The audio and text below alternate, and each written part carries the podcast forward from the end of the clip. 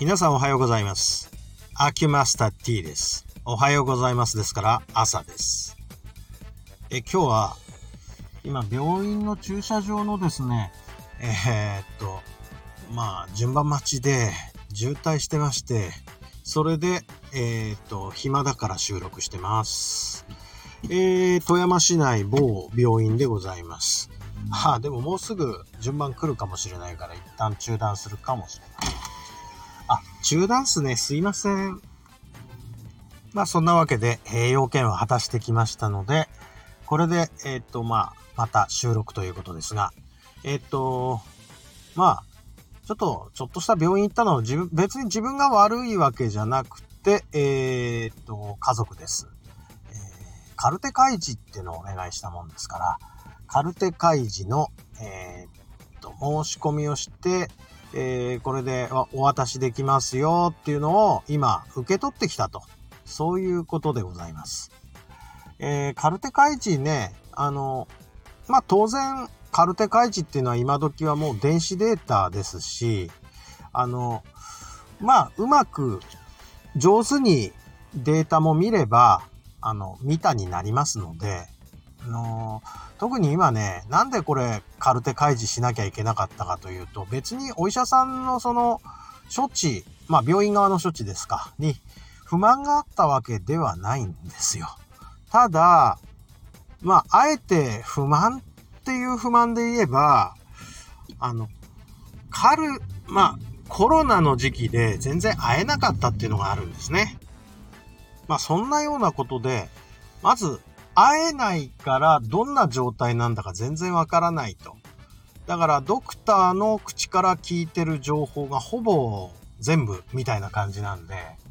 それで、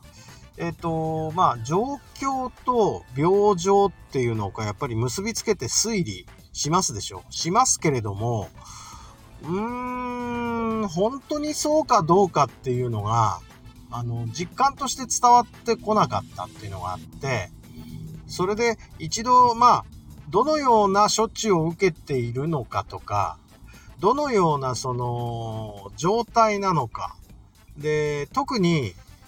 あの、X 線画像なんかっていうのは、まあ、慣れりゃ見れないこともないですから、こういうものを参考にして今後どういうふうに我々があ取り組んでいけばいいかというようなことについて、まあちょっと今一つこう検討がつきにくかったので、それでカルテ開示ということにしていただいたわけです。なかなかちょっとみんなハードル高いと思ってるかもしれないですけど、意外とやってみると、えー、っと、そんなに難しいことでもないです。実はカルテ開示するのって今回が初めてでして、今までまあ、まあまあ幸運にもと言った方がいいでしょう。カルテ開示するような重大なそういうなんか病床がなかったので、あまりやる必要がなかったんですけど、今回に限っては本当に会えなかったからカルテ開示したんです。それでカルテ開示の手続きで必要なものっていうのが、えっ、と、実はその身内であることの証明っていうのがありまして、その身内であることの証明が意外と難しいということが分かりました。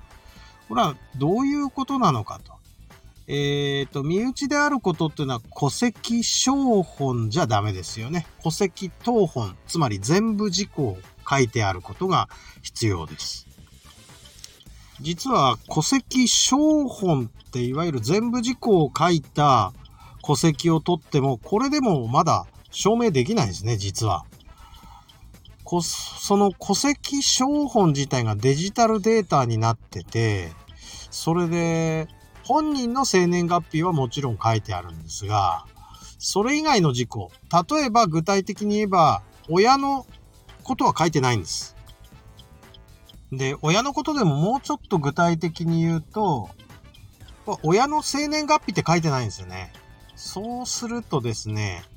私と、まあ、どの両親から生まれた、なんていう名前の両親から生まれたは分かっても、その両親の名前が例えば、同姓同名の場合がありますわね。そしたら同姓同名がいたときに、えー、説明するのは、まあ、説明が必要というか証明が必要なのは、親の生年月日が書いてあることなんですけど、全部事項の、まあ、戸籍を、まあ、取り入れ、取り入れたじゃないね。あの、も入手したとしても、それは親子であることの証明。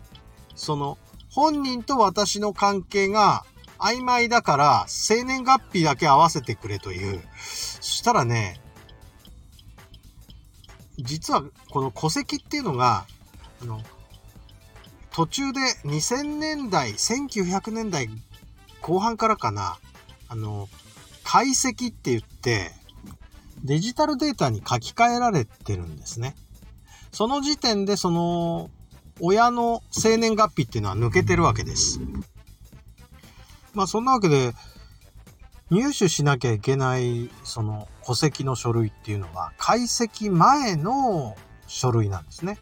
これはどうもマイクロフィルムで撮られているようで、その写しをもらってこなきゃいけないということです。それでもしかしたら皆さんも戸籍の書類をこう、マイナンバーカードでコンビニでこう、今時だと入手できるのはご存知でしょう。で、それを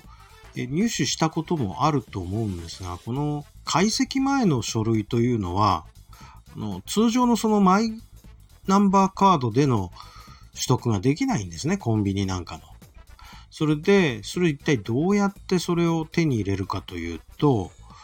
その親の戸籍がある役所ですね。そこへ問い合わせをして、で、えー、っと、まあ、私の場合は直接その役所に行って申請書類を書いてもらうっていう昔ながらの住民票なり、えっ、と、戸籍商本なりの請求手続きをして、で、高いんですよね、料金もね。なんだけど、必要だから、それ、入手しましたよ、今回。そしたら、昔の戸籍っていうのは、えっと、ど、どこの戸籍の誰々とどこの戸籍の誰々の結婚した子供がこの人ですよ、みたいな書類がやっぱり入手できるわけです。で、これを自分の戸籍謄本と一緒に出して、なおかつ、えー、その場で自分の、え、顔写真入りの書類ですね。えー、私だったら今、運転免許証を出したんですけれども、えそれ以外には、マイナンバーカードを出すとか、え健康保険証、ああ、ダメか。健康保険証はダメですね。パスポートを出すっていうのもありますね。で、そういう形で証明するしかないということで、なかなかの手間を、えー、必要とするわけなんです。まあ、めったにすることがないカルテ開示ですから、えー、たまにはこういうのあっていいんだけど、なかなか手順がめんどくさい。で、ようやく、こう、カルテを入手するわけです。で、このカルテは、あのー、カルテとか検査データとか画像データとかこういうものを一挙に取り寄せるわけなんですけれども、え、今あ、取り寄せたやつ、えー、パソコンでコピーするんですが、えー、カルテ、心電図、えっと、検査データ。これは CD-ROM に入ってますけど、えー、画像データだけは専用のビュアー付きの DVD で、え、ー、と、もらいました。で、当然カルテの方には、え、ー、と、パスワードが設定されていると。こういう感じのもので、計4枚いただいてきました。料金は全然高くないです。今回私の場合は1枚100円で、400円ということで、えー、戸籍を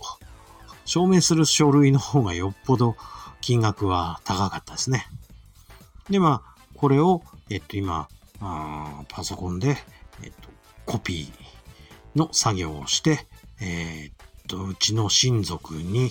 えー、閲覧用としてちょっと渡してあげようかなというような感じで、今、作成中です。まあ、そんなわけでね、カルテ開示。あの、カルテ見るスキルっていうのはもちろんいりますよ。だけど、まあ、あこれはもう頑張って見るしかないです。素人としては。で、えー、だけど、その入手する、一応その手順の難しさっていうことを皆さんに多少はこの知っといていただければということで、特に戸籍の証明の書類が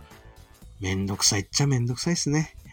ということで、えー、本日はこのぐらいにしておきます。ありがとうございました。